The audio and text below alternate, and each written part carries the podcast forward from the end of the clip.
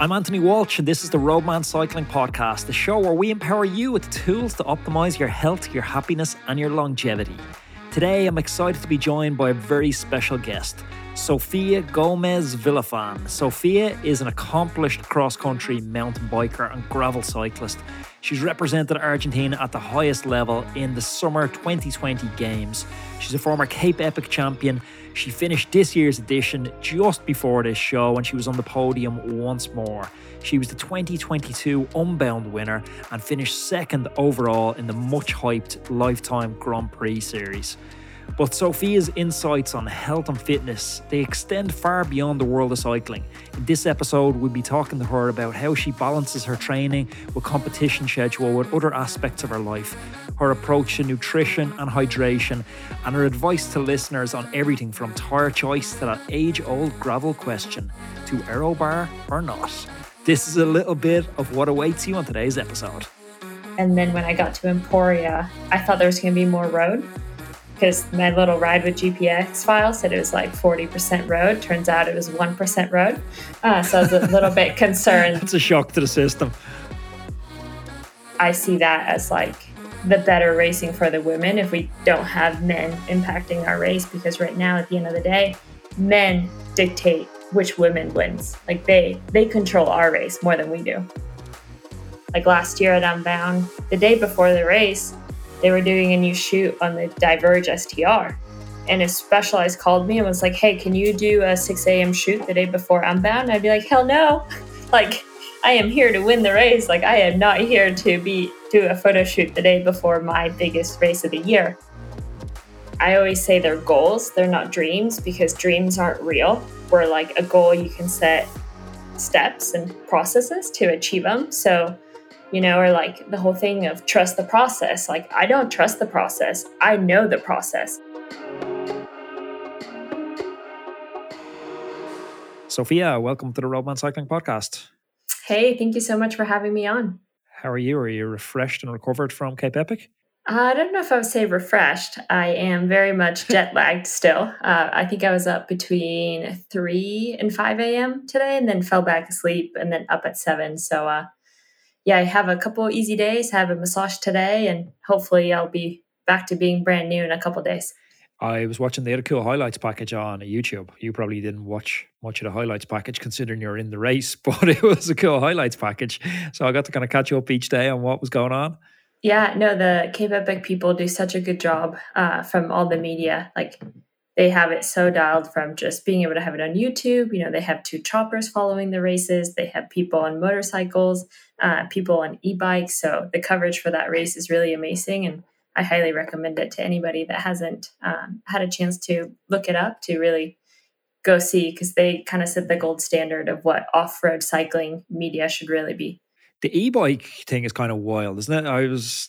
It took me a little bit of time to twig. I was looking at the men's race and it was the break in the men's race. So there's like the six best mountain bike dudes in the world.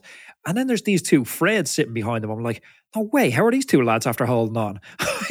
these guys are after fluking their way into the break. It took me a little bit of time to figure out. No, no, these are cameramen on e-bikes. Yeah, and they it's pretty crazy because they have I think they have GoPros that they can like live stream and then they also are set up with headphones and a mic so they can actually talk and kind of give feedback to the like Annika and just the announcers and even just to the people on the stream to like say like oh like so and so is doing this or like they're looking good or they you know they're just recovered or just dropped back. So uh no they do such a good job and yeah it's amazing what they've done for the sport. There must be some pretty good bike handlers on the e-bikes otherwise they'd be just wrecking on the descents you know the the descents of the epic aren't anything crazy i think if anything the climbs are the more savage part. And they have so much travel compared to what we're racing that normally they keep up just fine. But for us, when we were doing the prologue, um, the e-bike actually flatted right behind us on like the Toyota technical descent. So we didn't actually have much coverage of Katarina and I because our e-bike was no longer with us. So how much travel are you guys running on your mountain bikes for that? Uh, so I was running my Epic Evo, uh, which is 120 mil travel, which normally I would have just run the regular Epic, uh, but this year's Epic was a bit rougher. Um, South Africa has been, like everywhere else in the world almost, has been getting hit by a lot of weather and a lot of rain. So the conditions for the trails and then the dirt roads, everything was super chunky. So I was super happy with that bike. My background's like totally road up until two years ago when I started riding. Like everyone in the world started getting into gravel and sucked into buying new gravel specific sunglasses, gravel specific cargo shorts, gravel specific gels. so I've been playing around in that world, but I think the gravel movement has been very good for easing people in a little bit softer to mountain biking.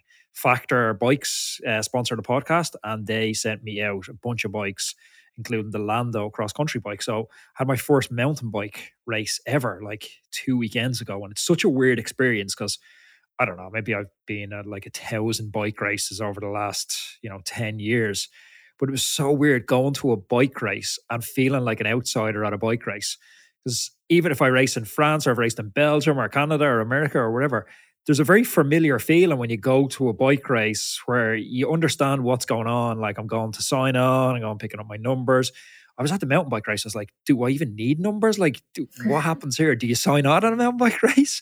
And I had no idea what pressure goes in the tires. And a mechanic friend of mine, I texted him saying, uh, I'm bottoming out a lot going across the rock garden sections. And he said to me, like, oh, what pressure did you put in your rear suspension? And I was like, you're meant to put pressure in your rear suspension. yeah, so it's been a it's been a whole new world for me. But it's fun, right? It's amazing fun. I'm gonna maybe it's just like what do they call it, recency bias, but it feels way more fun than road. It's just much more stimulating and less elitist and less aero socks and skin suits and more jumps and skids. Yeah, I think there's like a meme that went around for a while. It's like a little reel saying like road cyclists like they hate their life like when they're going up the hill and then they finally get like down the hill and they just get to cruise. And then once they're at the coffee shop they get to have fun. Meanwhile mountain bikers are having a blast going up have even more fun going down. So it's like they love the entire ride where like in road cycling there's a bit more suffering you know like you're always wanting to hammer every climb and you know do all of that. And i think just mountain biking you kind of get to enjoy the entire ride uh, no matter where you are the race I took part in was about 45 minutes from my house, and I still have the roadie mentality on. So I was like, I'm going to ride home, get some extra mileage in. And I'm riding home, and I'm kind of sitting on the back of a local group. And one of them like shouts, hole left. And I'm just like, oh my God, cyclists are such clean shorts on the road compared to mountain bikes. Like, hole left. It's this tiny little pothole. Like, rewind a half an hour, you're coming off these jumps and just sending it. And they're like, oh, little road imperfection on your left. Be careful, guys. And you're like, oh, they're different worlds. Yeah, and I would say that's the interesting part about gravel because you kind of have everybody from both extreme ends kind of meeting in the middle and the people that come from an off-road background. Like there's a lot of stuff that to a road cyclist might, might be scary, but for us it's just it's whatever. And like they're always pointing out a bunch of stuff and I'm like, that's just a rock. Like you, don't need to point that one out or like you know it's it's it's really interesting but it makes for some really good racing. So it's uh yeah i've become a really big fan of gravel racing in the past few years. While we're on the subject what pressure should i be running in my rear suspension? Oh that's a good question. It how what kind of bike?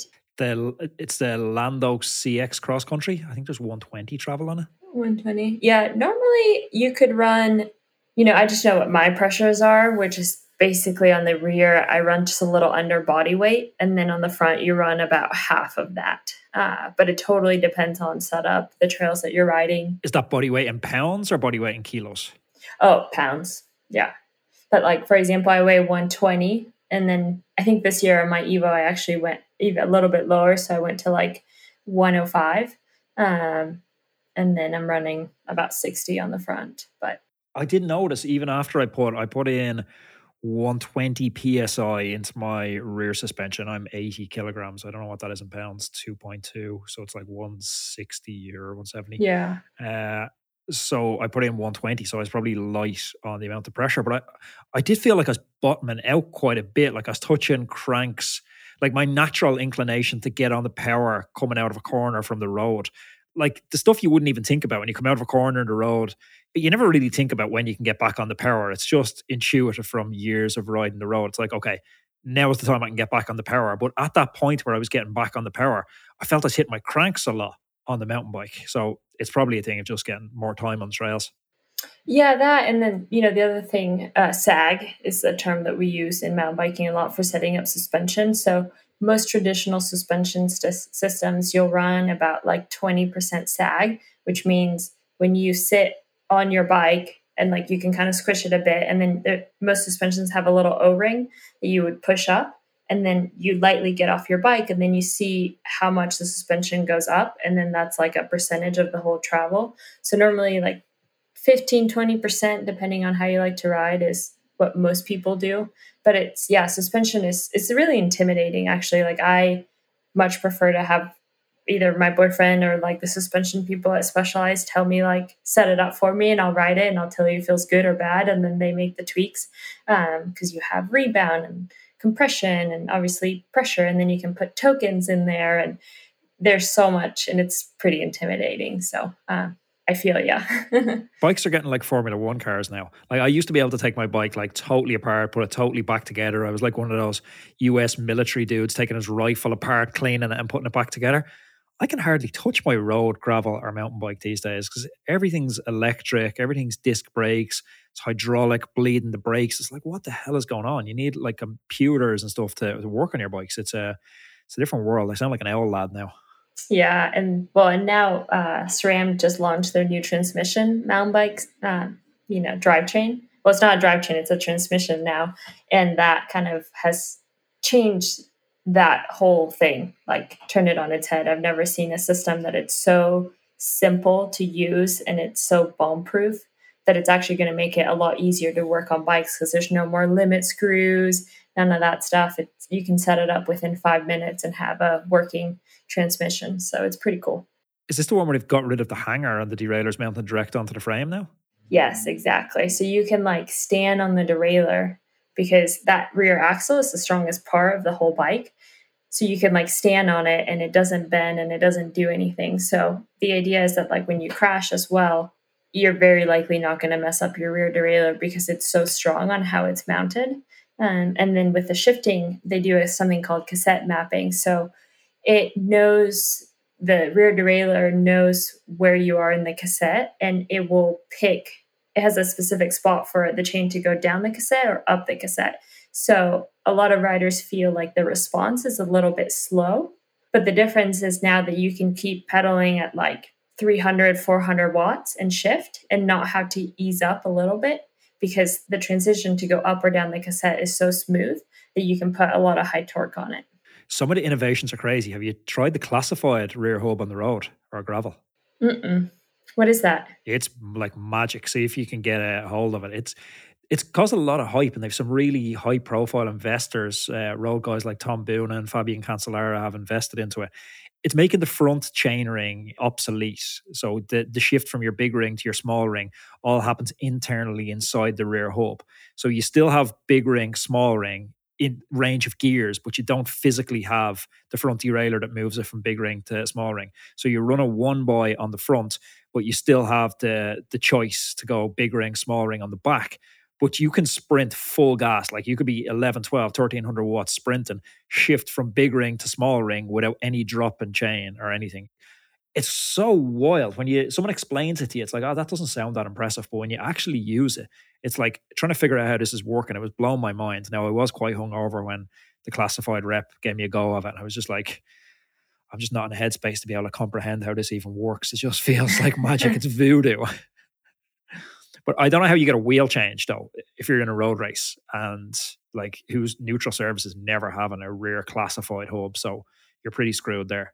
Yeah, I I would say like bikes have come such a long way in the past five years, and so has suspension. And I think that drive chain component of the bicycle is really where the next invention progression of this of the bicycle is going to move forward. Because um, I think we have maximized so much in how a frame is designed, how suspension is designed, but then now that drive chain, I think that's that's where we're going to start to see a lot of changes over the next four to five years for sure. It seems like the only questions anyone wants to ask though when we talk about gravel, especially in the context of a pro, is like, are you using aero bars or are you not using aero bars? And what tire width are you using today? It's like every conversation is dominated by this. Anytime I've gone to a gravel race and I put up on Instagram, hey, I'm going to ride the Rift this week, or you know, coming up in a couple of weeks, I'm going to go out and do Traka and Girona.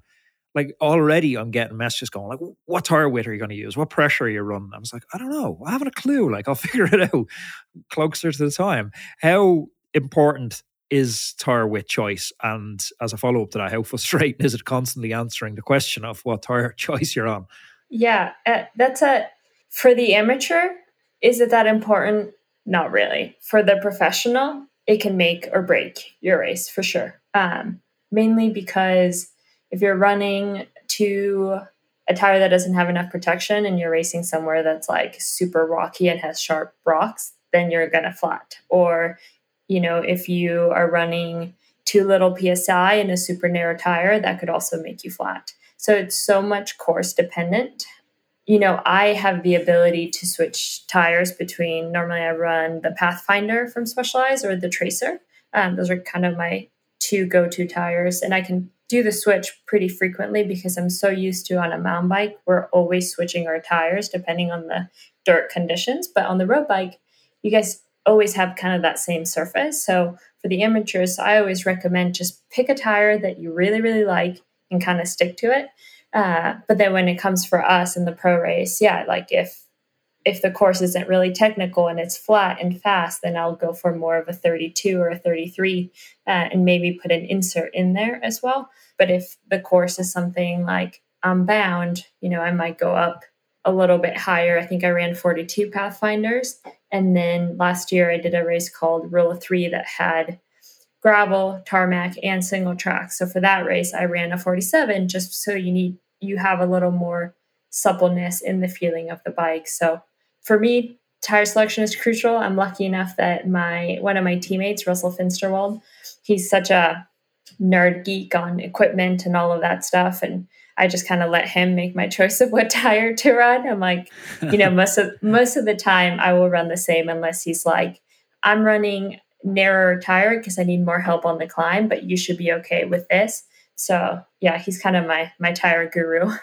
So I haven't tried the inserts yet. So are you running sealant and then the inserts on top of those?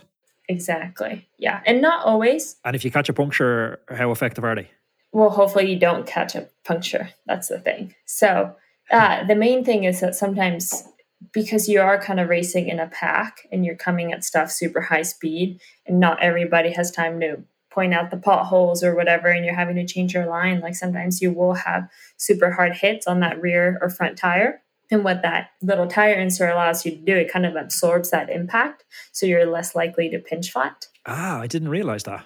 Yeah and then normally you can run a little bit lower pressure which will make the bike feel more in control rather than super high pressure. I think i realized that a lot of the europeans will run ex- like way higher pressure than we do here in the US. So, like for me, I prefer to run a lower pressure and have that subtleness unless the course is super, super fast. And then you kind of need that higher pressure for like rolling resistance and all of that stuff. Have you used Muc-Off the product BAM? Have you tried that? I have not. Oh, you need to get your hands on this. It changed your life. I was out last week on the gravel bike and I punctured and I was like, oh, I'm really not in the mood for plugs and CO2 cans. And a, a friend of mine had just given me a can of this BAM. And I was like, try it next time you puncture.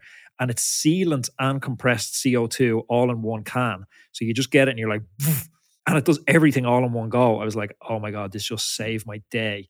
But I haven't raced with it, but I'm planning on bringing it into races with me this year because it just seems like, okay, this could be a really fast solution to getting out of a, a puncture. But shouldn't your sealant that's in your wheel take care of that already? Like, what's the advantage? I guess the slit was just a bit too big for the sealant, or the old sealants maybe dried up a little or something like that. But I guess yeah. if you're putting new sealant in regularly, there's maybe not a super advantage to it. But for me, anytime I'm I've punctured, I'm like it's spitting out a bit of sealant. It's like I maybe I'm just not putting enough sealant in in the first place. But it's like, how frequently would you top up your sealant? Well, if I'm at a race, it's fresh sealant for every it's race fresh. for sure. Yeah, there's um, no problem. yeah, when I'm training, that's a whole different story because I don't have my mechanic Chris Mathis here to uh, tune up my rigs when I go training every day.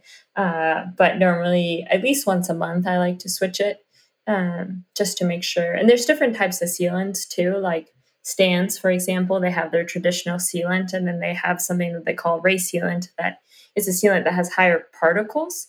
So, like that sealant, you can't run it through the valve. You have to like break the tire off the bead to put that sealant in there. Otherwise, it will clog your valve. But that sealant likely to take care of bigger holes, but it gets chunkier quicker. So they say like you need to switch that maybe once a week. So like that makes it a perfect race sealant. Or if you're going on a massive gravel adventure, then you know you would use that type of sealant. But yeah, hopefully you just don't flat, and then there's no problem. Yeah, I hadn't realized with the inserts that I knew the inserts because people have been playing with them on the road. And I know last year in Paris Roubaix, a couple of the EF guys ran sealants, got punctures late, and were still able to come in with, they were saying, the equivalent of like 40 psi in the tire. Not amazing for a road. It's very soft to be running 40 psi in a road race, but it'll still get you to the finish and it'll maybe allow you to keep rolling to communicate to the team car that you've had a flat and get ready for a bike change or get ready for a wheel change. So it can be pretty vital. But what I've seen they're running this week when we're talking about tire pressure, uh, by the time this podcast comes out, it will have already taken place, but we're recording on the Thursday before uh, Ronde van Vlaanderen, Tour of Flanders, and Jumbo Visma are running a inter- a hub on their reserve carbon wheels, and the hub allows them to dynamically adjust tire pressure during the race. So they can press a button that's Bluetooth on the handlebars, and it'll inflate or deflate the tires coming into cobble sections. That's got to be coming to gravel soon. Yeah, I mean, I'm really curious to see because I think last year was it DSM, like that road team that had something yeah. and they were going to run it and then they decided not to you know, the thing is, if a system like that fails on you and then you end up too low or way too high, there's like such big consequences.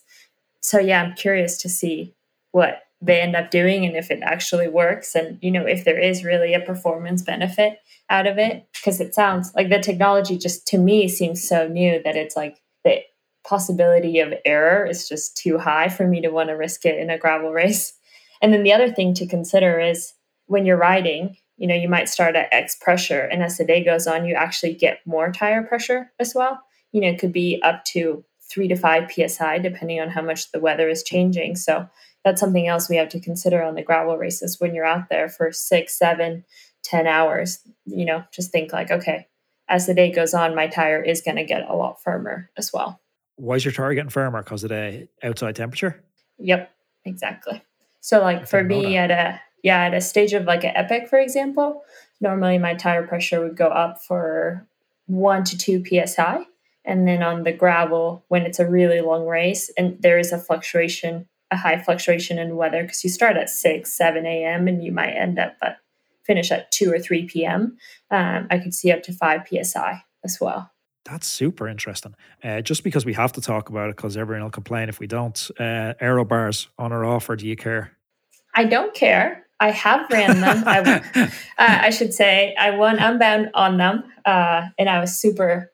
You know, it was my first time racing Unbound, and you know, I was talking with Keegan and Russell, and they're like, "You don't need aero bars," and I'm like, "Well, in the women's race, we end up by ourselves so often that um, if I can be more aerodynamic, it will be huge gains." And you know, I spent my whole May last year on the road training on my little clip-on aero bars and then when I got to Emporia, I thought there was going to be more road because my little ride with GPX file said it was like 40% road. Turns out it was 1% road. Uh, so I was a little bit concerned. That's that, a shock to the system. yeah, it's like, oh boy, I didn't really practice my little aero bars on the dirt that much. Uh, but I ended up just being fine. And, you know, I practice a lot of cornering and okay, how quickly can I go from being in my aero position to having one hand to two hands and turning left, turning right? Like, at what speed can I confidently turn on it? So I did do a lot of stuff in terms of safety just because I, I didn't want to be a risk not only to myself but to other competitors. But now, at least for the lifetime Grand Prix races that we're doing, aero bars are banned. So we're no longer allowed to use them. And But this is the um, weird thing. They didn't ban them for amateurs. Like all that you're talking about there, you went through kind of a due diligence to make sure you're going to be safe to yourself and safe around other people. When I think about who do I not want on aero bars around me, it's like the 50 year old dentist. I don't want him on aero bars. But they're still allowed to use aero bars in the amateur event. Like did they get this ruling totally like upside down? I, when I seen that, I was like, surely that's a typo. Surely the pros are allowed to use them and the amateurs aren't allowed to use them. It makes no sense. Yeah, I think they didn't want to take them away for the amateurs that do take the whole day to finish that race that are out there for 16, 17 hours. You know, like I think having that second hand position is and comfort is super crucial. And they're not going as fast as we are. You know, like I would be almost in a pace line, you know, maybe seventh wheel back and on my aero bars. And I was confident. And I was probably the only one that could do that out of the group of people that I am racing with. But yeah, I mean, I think it's good that they kept it for the amateurs. It's good that the pros don't have it because our bikes don't look as silly anymore. So that's good for the sport when you're looking good on a bike because yeah, sometimes you look at the gravel setups and you're like, oh God, what are we doing to cycling? Like, you know, it's kind of like the whole thing with the TT bikes and the funny helmets and the socks oh, to the so head. Much. And yeah, so um, I think it's good. But I think for us, you know, at Unbound, the guys that we're going to be racing with in the amateur field that are going to catch up to the women's field, I will say the majority of them won't have them on. So um, what do you think about those staggered start times now where you're going to start? Is it slightly behind the pro men? It does change the race a lot, doesn't it? Because it's a different type of rider that can hang on to the guys. There's a different physiological requirement from holding on to somebody and actually getting separation from a different group. They're two different requirements. Do you think that's going to change the results or change the racing dynamic? It will change the start dynamic for sure. So right now the pro men go off at six I think the women go off at 6:02 and then the amateur they still have their mass start at 6:10, so 8 minutes behind the women. So yeah, it's just you just don't know what's going to happen. Like, are we going to catch the pro men because they're going to start slow, or are the amateurs going to start really fast and then they're going to jump us and then we're going to hold on to their wheel? My whole viewpoint, it, I mean, it's I'm glad that they're doing something about it, but I've always been a huge advocate for you do a separate start and you do no drafting rules. So, like, pro men can't draft off the women, the women can't draft off the amateur men or the pro men, like, it's all separate. But obviously, at something like Unbound, I don't think the women have the depth of the field in order to finish that race in a time that would be decent. I think we would, you know, my winning time last year was like a little over 10 and a half. And I think if we would do a separate start with no drafting rules, we're probably going to be looking at going back up to 12 hours just because we don't have that. We just don't have the numbers to move that women's peloton that fast. Like the women that would be doing the the work would be those top 10 women, where in the men, you know, you have 60, 80 men that can go super hard for five hours and are more than happy to take pulls, where in the women's race, it would be a bit more of survival. But I'm also, I mean, I am, I think I'm alone on my viewpoint, but I would almost even be okay with, for Unbound, like having the women have their own start, no drafting rules, and then decrease our distance. So we race in theory for the same amount of time as the men, but a shorter course, which goes against most of the gravel people in the world. But um, I think for me, I see that as like the better racing for the women if we don't have men impacting our race because right now at the end of the day men dictate which women wins like they they control our race more than we do and there's still potential for some i know team dynamics aren't huge in gravel but it is moving more towards team dynamics you're seeing some of the ef guys and some of the ef girls jumping into races and you know they are you know, there's a word that comes before cycling, professional. They are professionals.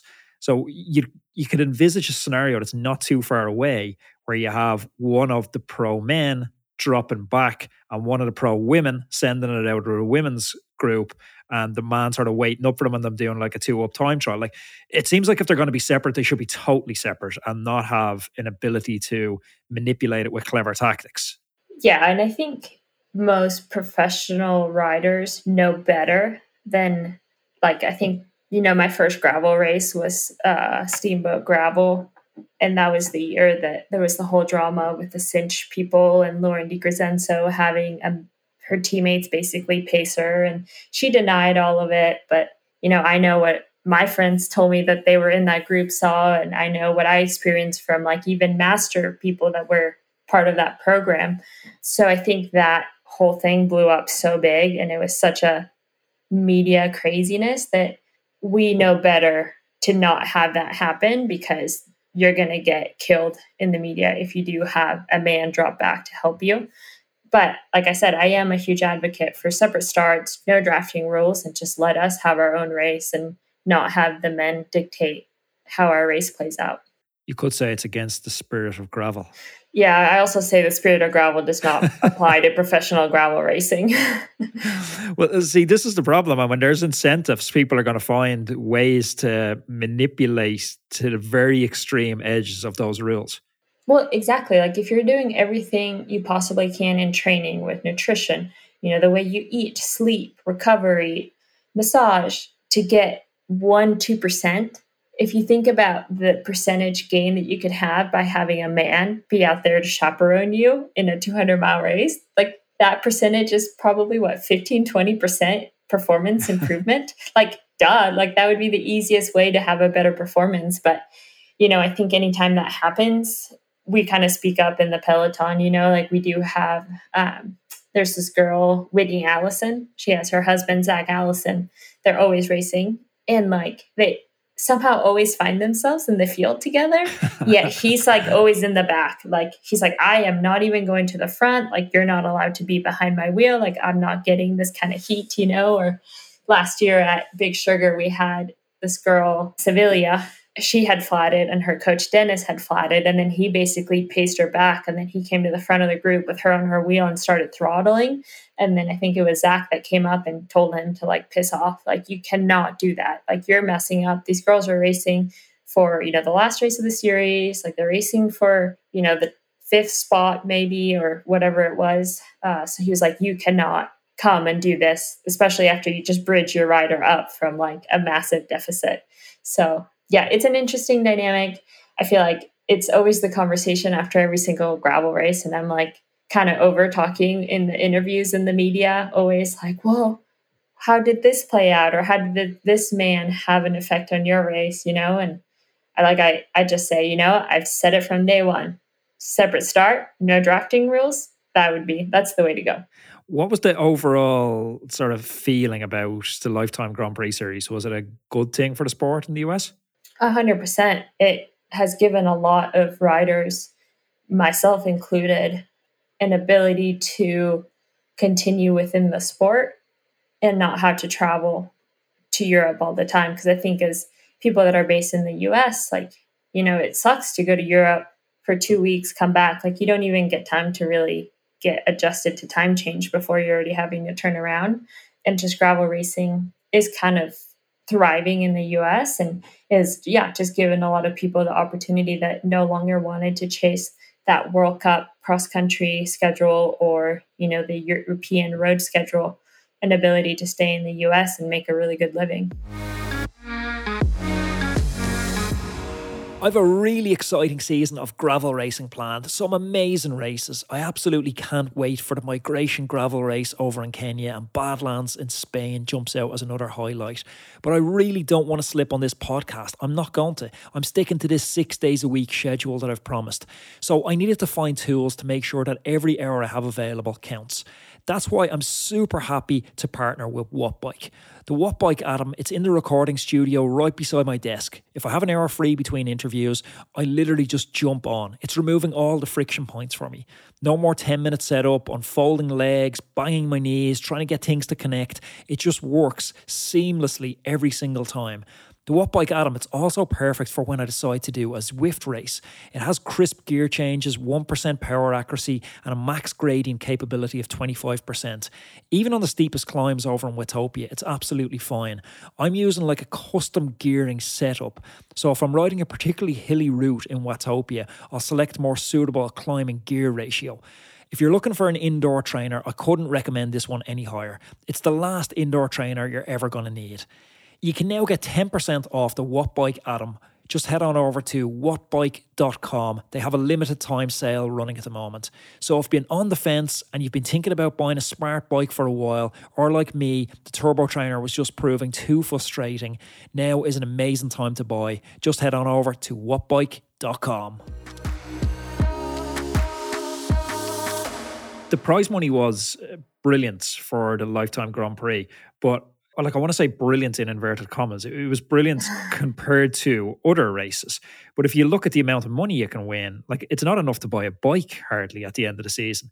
Never mind, you know, the rigors that go into full-time training, equipment, preparation, and the bills that everyone has. Like, you know, it's not 15, 16 year old kids racing each other. People have to pay cell phone bills, health insurance. Like they're real people, these athletes everyone's still so dependent on personal sponsors coming in. I know you're working with Specialized and a bunch of other sponsors, but what's that? What's that like having this dual role as yes, a, a professional athlete, but B, almost like a content creator or cycling personality? I'm just I'm reluctant to use the word influencer because I hate it. And you're not an influencer, you're a professional athlete. So it's like, but you get what I'm getting at. It's a hybrid role between, yes, you're an athlete, but you still also need to build a profile for yourself to attract these sponsors. Yeah, I think it's a double edged sword, right? Like if you're winning races, people don't really care about your social media presence because you're the one standing at the top of the podium. But what the social media aspect allows is a rider that, you know, is maybe consistently in the top 10, but isn't quite winning races or being on podiums, the ability to earn a good enough income because they have such a large following and have such a voice within the community and a lot of people listen to them or the media is always talking about them so it allows you to give yourself value and more depth into you know what you can provide your sponsors because at the end of the day it is an investment and you need to provide your sponsors with a return of investment. And you know where that comes on results or you know in the case you get injured you have the social media that you can you know go back on. I definitely you know you have some people that take it a bit more over the edge that are always plug in plug in plug in plug in. And i'm more of like a natural content like this is what i'm using and you know it's not like um I don't make those shameless sponsors plugs all the time. Um, I think there's a right time and a right place for it. But yeah, I think if you don't have the results, at least it allows you to kind of be able to make some sort of an income by having such a social media following. And I suppose as well, if you have the social media following, there's kind of a, a potential that you can continue your career after cycling, making some sort of income from cycling, and you don't have to have the eye on okay, I'm going to go back to law school. I'm going to retrain as an accountant because that can be very pressurized in the latter years of someone's career where they're starting to have one eye on that transition too. We're, we're seeing like Alison Tetrick and stuff like that, who's still kind of stepped out of the top, top level race and stuff, but is still looks to be bringing in quite a bit of cash and a full time athlete off the back of those deals. Yeah, just again, she's able to give her sponsors value in a way that sometimes I couldn't. Like, if Specialized asked me to do, like last year at Unbound, the day before the race, they were doing a new shoot on the Diverge STR. And if Specialized called me and was like, hey, can you do a 6 a.m. shoot the day before Unbound? I'd be like, hell no. like, I am here to win the race. Like, I am not here to be do a photo shoot the day before my biggest race of the year. So, you know, Ali's like able to commit to that stuff. She's able to do more of the social ride. So, like, that's a value that me as somebody that is looking to perform at the highest level like i can't quite give that to my sponsors so then that's kind of the sweet point it's like well they have all these other athletes that can do all of that you know activation stuff before the race and then yeah after the race it's whatever your race is done and you you can commit yourself to a lot more stuff but it gives the athletes a, a little bit of breathing room and it allows just other athletes to kind of give the sponsor that like engagement that they're really looking after. Yeah, I can see the frustration of it. I was chatting to Alex Howes on the podcast, and we done one while he was officially contracted to EF. So he's like, I can't really say much. And then he's like, let's do another one in a month though when my contract expires. So he jumped back on like a month later, and he's like, Oh man, it's hard because you're turned up at a gravel race, and someone's like, Oh, how come you were like ninth in the gravel race? You're a world tour rider, and you're coming ninth. And he's like, I haven't been on the bike in two weeks. They're sending me to Zurich to do a ride with some investment bankers. Then they're sending me to Italy to do a photo shoot for Whoop. And he's like, I don't get a bike for some of this. They send him to Roller to do public speaking engagements. And by the time he gets back to do Unbound, it's just like the media pressure going, oh, World Tour rider stepping into gravel. Big expectation. But it can be difficult to manage those. Uh, I want to take a little bit of a, a left turn, uh, a place that we're kind of fascinated with in Europe, and I'm sure you've spent some time there, is Girona in Spain. I haven't been. Oh, you haven't? Ah, no, it's on my it's list. It's a parody of itself now. It's like, it's just, I don't know, it's like Watopia these days. I'm not sure if it's as cool as it used to be, but it's uh, it's still pretty cool. But there's so many reasons it's cool. It's like proximity to the airport, good climate, great training roads. What's the US equivalent if you know myself or someone else is going over? Is Bentonville, Arkansas? Are they trying to build this cool biker vibe? I mean, yes. I, is it the equivalent? No, I would say Tucson, where I'm at, would be more of the equivalent of that. You know, Bentonville. Yeah, you have all this money from Walmart. Um, the the two of the sons are super into cycling, and they have done so much for that community. And they have so many races. Like last year, I was there three times. You know, one's for two for gravel, one's for mountain biking, and you know they hosted UCI Cyclocross World Championships and are super involved in the racing in the U.S. But I wouldn't say that's where people go to train, uh, especially in the winter. It's definitely could be super super cold. But Tucson, Arizona, where I'm at now, it's uh, we're super close to the Mexican border, so we're pretty far down, so closer to the equator, and the weather here is super mild. So you have a lot of professional cyclists that come to spend the winter here. Like you know, the Quinn Simmons was here for a while, so was his brother uh, Riccatello. A lot of the U.S. domestic road racers. You know, you have me, Keegan, Russell. A lot of gravel people are also here, and a lot of mountain bikers. So, and we have this really famous group ride. I don't know if you heard of it, but it's called the Tucson Shootout. That's every Saturday. I've heard of the shootout, yeah, because I used to race for an American team. So some friends would base themselves down there, and all I hear is shootout, shootout, shootout. Yeah, it is like the.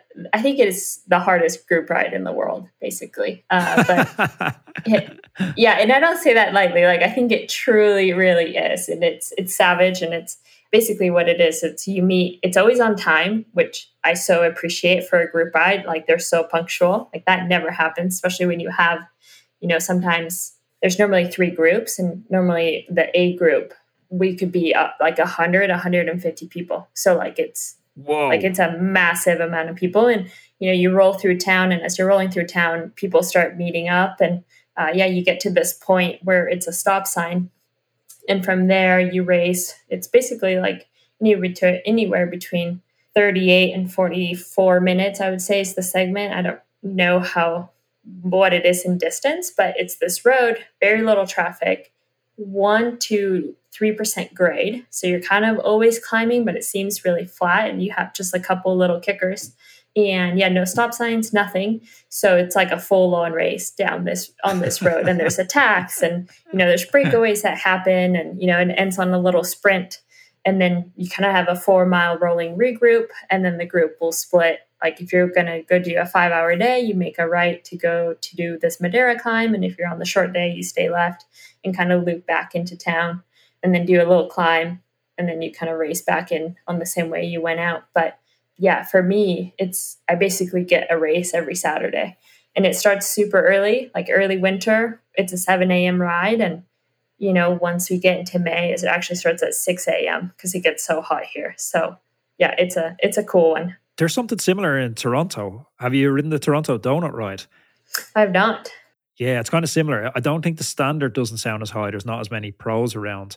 But I was based out in Toronto for a while, and you would get like like some Michael Barry from Team Sky would have been rolling up on it. But the same sort of idea. It's this group ride that has absorbed all other group rides in the area. So it starts out and there could be, you know, 15, 20 people meeting up. But as it passes each junction, it'll pick up another group of 15, 20. And by the time it gets to the outskirts of the city, the speed's picking up and up, and there could be a group of, you know, north of 200 people. And they kill each other until they get into the coffee shop and then it's a bit more civil on the way home we're really missing that in Europe. We've nothing like that. These are unique US Canadian phenomenons.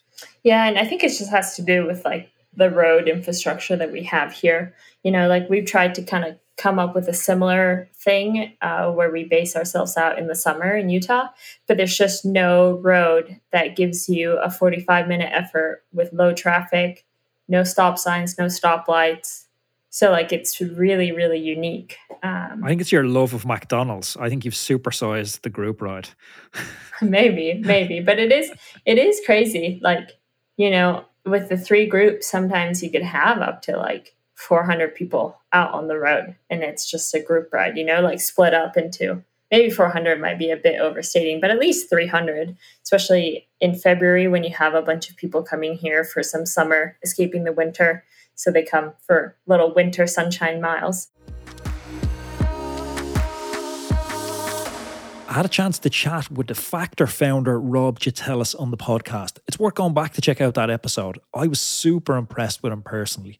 Factor are really pushing the boundaries of what's possible with aerodynamics in bike design at the moment, but they're doing it with a social conscience, and that's what's so impressive for me.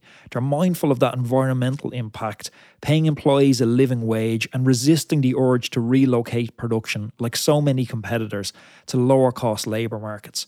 I'm super proud to be riding Factor bikes for the upcoming season. If you're considering buying a bike for yourself, put me a DM over on Instagram or over on Twitter, and I'm going to give you a personal introduction to the guys at Factor and make sure you get the very best possible experience.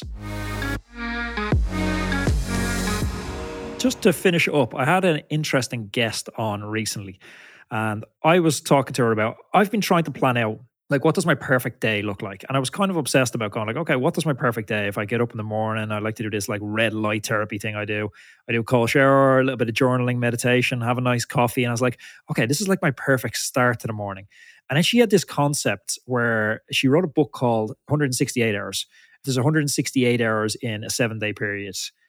And instead of trying to optimize your perfect day she says you should be focused on trying to optimize your perfect week. What does your perfect week look like that's a good question. I mean, all my days kind of look the same. Like I wake up whenever I wake up. That's kind of the thing I love about being a professional cyclist. I don't have to really set an alarm unless it's the Saturday group ride. Um, unless you have a podcast scheduled. That too. um, but no, just wake up. I have breakfast. Normally let that breakfast digest for 60 minutes to 90 minutes. Um, and then I go out and do my training if I had to eat lunch before I could do my training, like it sounds so stupid, but that gives me such anxiety because it's like my body isn't used to having like two foods in me. Like it's just breakfast and ride. Like if I had to do something in the morning and then have lunch before I ride, I just never feel good on my bike. And I think it's because in the US we always race so early, where in Europe most of the time the road races are in the afternoon so it's super common to like you do early breakfast and then you know light lunch and then you go race. But anyways i do my training come back um, have lunch hang out probably catch up on emails hang out with my dog either do some strength session get a massage cook. I love to cook so i normally spend quite a bit of time in the evening cooking. Um, and then we take the dog for a walk and then simple life. Yeah I do my stretching normally at eight o'clock, we do like a half hour, 45 minute stretch foam roll session every evening. And then in bed by 9 30 and asleep I go. So uh, rock and roll. yeah, very, very boring. I always say, you know, I'm well, I turned 29 in a few days, but I'm 29 going on 60 for sure. uh, you've only one more year left. 30 is the worst birthday. I'm still suffering from anxiety from my 30th birthday. It's like at 29, you kind of get away with it. Ah, oh, you know, Sofia, she's a bit wild. Don't worry, she's only 29. Then it's like, 30? Oh, you should know better. you should have some dumb shit for a 30 year old. It's a yeah. weird junction. Uh, are you going to win the Lifetime Grand Prix next year? Were you second overall last year? Yeah, I, I yeah, I messed that up so good last year. I just uh, I I cracked pretty hard last year from physically i kind of messed up a few things after unbound and then uh, mentally i just had things in my personal life that i just wasn't quite dealing with and yeah i messed that up super bad. So i would love to win it mainly because if i win it then maybe the third year i don't have to do it again. Like once you do something like well maybe i get to go focus on other races you know maybe do some more of the world cups or i really want to go do the finland gravel race that Bottas puts on and stuff. So um, yeah, it's it's a goal, but I'm definitely targeting a few more individual races. And then I think for me, the big thing this year with my coach that we're working on is for me, it's easy to win the races that I put on as A races, which sounds weird because, like, normally my A races are probably the most competitive. But when you're on really good form and you know I have prepared to the best of my capabilities, you have super high confidence and you show up prepared. And, you know, I show up to that start line and I'm like, I'm winning today. Like, it's not a question. Like, I am going to go out and do this. So now I kind of need to take that mindset and apply it to my B and my C races. Like, I want to learn how to win on the days that I'm not 100%, that I'm performing at 70% or 80%. So it's like I'm working on that mindset of like, like when I'm on, like good luck keeping up with me, but hey, I'm going to still kick your butt when it's not my A race, you know, like it's that filler race or maybe my, you know, I'm carrying a little bit more fatigue and I have to race it more strategically and I can't just go out full gas, you know, from the gun. I think that's such a key to everything in life. Like even if you think about it on a micro level, like doing training sessions, if you only got a good training session in when all the stars aligned, when everything was perfect, you know, I'm not a full time athlete anymore. So if I only got a good training session in when my schedule was free, when I was hydrated properly, when I slept well, I would get so few good training sessions in. You need to be able to execute in less than optimal conditions. And I think about that with the podcast as well, because I'm six days a week in the podcast. And it's like, okay, I can have these amazing, inspired conversations when all the stars line up. But that's like maybe that's 10% of the time, maybe that's 5% of the time. How do I bring my A game on days when I don't feel good, where I'm a little hungover, or I have a headache, or I didn't sleep well, or I'm minding my sister's kid or something, he's crying all morning. And then how do you switch it on and bring the A game? And I think it's so important in so many aspects of our life to be able to do that. I 100 yeah, I agree. And I think yeah, just confidence too comes at the end of the day. And I I've never wanted to be a professional cyclist. Like it was never my dream. So like for me, all the things I'm achieving, I always say they're goals. They're not dreams because dreams aren't real. Where like a goal, you can set steps and processes to achieve them. So, you know, or like the whole thing of trust the process. Like I don't trust the process. I know the process. So it's like I'm, I'm definitely so analytical in so many ways. But it's like, yeah, you just, I've gotten to the point in my career that it's like, okay, like I have maximized all these big gains I possibly can.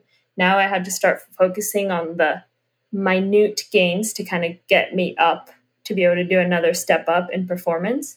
And it's like, I'm just done making excuses for myself on why I couldn't, shouldn't perform at, you know, a race that I'm a little bit tired or a race that is at altitude or things like that. So it's like it's time to put on the big girl pants on I'm like like let's go and freaking you know like it's just kind of having that like I'm gonna go out there and I'm gonna show people all the hard work that I do and you know I'm gonna be the toughest competitor out on the field. So it's a completely different mindset that I'm having for this year and I'm really looking forward to kind of getting the season really, really kicked off here in a few coming weeks. I'm coming over to race Leadville as well. So hit me up if you want to talk about those tactics. Maybe I can drop back. I can give you a bit of gas for a couple of hours and we can, it could be this whole thing. Don't worry. Yeah, well, Leadville, that's a race that I said I would never be able to win. And I didn't even finish last year. I got sick like two hours in, I was throwing up and went up Columbine feeling like shit, just dropping back, dropping back. And then my teammate Russell was running down the hill after he had exploded his wheel. So I gave him my wheel and called it a day for me after having to hike down the mountain for like an hour and a half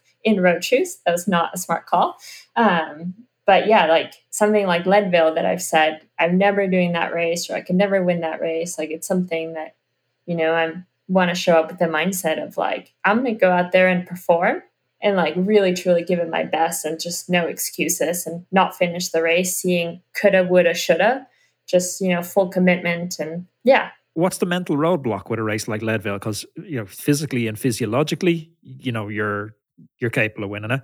Skills wise you're capable of winning it. So is it the altitude? You know you spend a lot of time in utah. That doesn't seem like it would phase you too much. Like you would think. it seems like you have all the ingredients to win it. Where's the hang up? Yeah, I, I don't see myself as a climber. Um, and, and that's something I'm really working on this year. Like, I'm such an explosive rider and VO2 efforts. I've always had a super high VO2, and those punchy efforts are super natural to me, but that long and sustained effort, climbing has always kind of been my Achilles heel. And I think a lot of it has to do with when you're going super hard on the road and it's flat, you have all this sensory feedback of like the wind, you can feel it, you're flying at, you know, 40K an hour, 30K an hour, whatever it is. And then when you're on a climb, you're going so much slower and you just feel everything. You hear your heartbeat, you feel your heartbeat, you can hear your breathing. Like everything just hurts. And when you stop pedaling just for like half a second, like you just slow down. So it's, it's, it hurts to climb. Like it, it just hurts more. Like you could be doing the same power, but it feels so, for me at least, it feels so much better on the flats than on the climbs. So this whole base season, we've been working just my like high end climbing power. And, and then when it comes to altitude, I've spent a lot of time at altitude since I was 18 when I went to college in Durango, Colorado, and then now I base half of my year in Utah. But it always takes me about a month or so to like start to feel good at altitude. And, you know, my partner Keegan, he goes to altitude and he no effect on him just because he grew up at that elevation. So for me, sometimes I have to learn how to race a little bit differently because I can't be explosive at 10,000 feet. Like I need to gauge my effort. And like if my VO2s aren't above 300 watts, I feel super lame. So that's also another thing, like the massive drop in FTP that I get when I go up in altitude. Like I know why it's happening, but I hate it because I'm like, oh, I should be doing higher power. Like, why am I such a baby? Why do I suck? You know, so it's so much mental, I think, for me. How diligent are you at getting your blood works done and tracking your red blood cell counts and stuff? Uh, used to be better. Uh, this year, I'm going to be a lot better. Uh, so I kind of got my baseline. You know, for this winter, I'll probably go get tested at the end of April, um, and then again, kind of once I'm back at, at altitude. But yeah, I know like if I sleep high and train low, I see a massive performance gain. But if I'm sleeping high and training high, I just yeah, I just I don't know. It's just I just feel super stuck and I just my power drop off is kind of crazy. And sometimes I like can't even look at power when I'm doing my efforts and I go RPE and I'm like dying. And then I look at my power and I'm like wow I suck. Like that was that those two numbers like do not match so. Yeah, altitude is a put your Garmin in your back pocket and ride off field type thing. But I think as well on the, I've seen amazing performance gains from people being really diligent on their blood panels and just understanding, you know, in week one of altitude exposure, how far you can push. It's almost recalibrating your zones for altitude, but also recalibrating your zones for your specific red blood cell count you have. But I've got so head fucked with this as well, where I'm going bad for whatever reason. I've slept bad, stress is high, and I immediately jump to the conclusion of, oh, there's something up with my red blood cell counts. That's why I'm going so shit. I've got like I've developed anemia. I'm like, and it's easy to start getting that into your head. And as you're in a race and it's getting hard, it's probably hard for everyone around you. But if you have that nagging doubt in your head saying, oh, there's something in my bloods is not right, it's a bad mental headspace to be in. Yeah, and I think too with blood work, so much of it has to do with like your hydration as well. Like if you're overly hydrated or underhydrated. So you kind of have to be diligent on when and how you get tested. Because if you do like a massive training block or a massive race block and then you get your blood work done right after, it's probably going to be shit because your body's pretty run down. So it's like you have to give your body, you got to make sure that you're doing the testing at a point that you're recovered so the baseline, like, so the numbers you're comparing at are like related.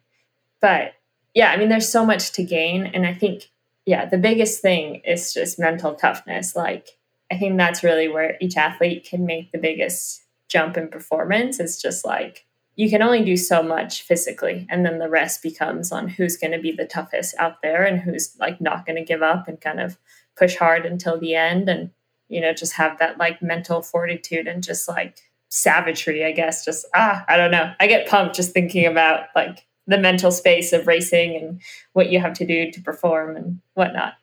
Do you plan on working with a sports psychologist for the coming year? Uh, no, actually, I probably should. Uh, I did try to work with somebody. He works with the U.S. ski team in Utah for a while, and he kind of worked on just giving me a lot of tools for me to kind of progress and do the things I needed to but I think my coach kind of becomes my therapist. a lot of the time. And I think I can be super honest and real with her that, you know, she can kind of call me out when I need to be called out. And yeah, she's like my best, a really good friend, my coach, my therapist, kind of all in one package. also, this podcast was a form of therapy as well for you. Exactly, right? Sofia, thank you very much for joining me on the Roadman podcast. Best of luck for the coming season, and I'm looking forward to racing against you over in Leadville. Yeah, can't wait to see you. I can't wait to see uh, what you think of that race. Start slow is what I've learned. Don't go hard until you're on the way back. Cheers, Sofia. Thanks for chatting. Thank you. Thank you. Thank you for listening to today's podcast. Have you ever wondered how good you could actually be? Each of us has a unique set of circumstances with work, family, and social obligations, but we all still want to fulfill our potential in cycling. Okay, okay, maybe you won't ever win the Tour de France, but for most of us, this is what cycling is about.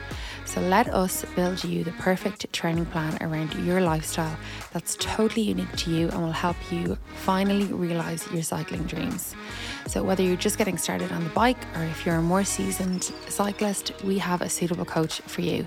So, why not schedule a call with us and we can have a chat about how we can help you go further than you ever dreamed of in your cycling and fitness goals? go to roadmancycling.com forward slash contact or pop me an email directly to sarah at roadmancycling.com.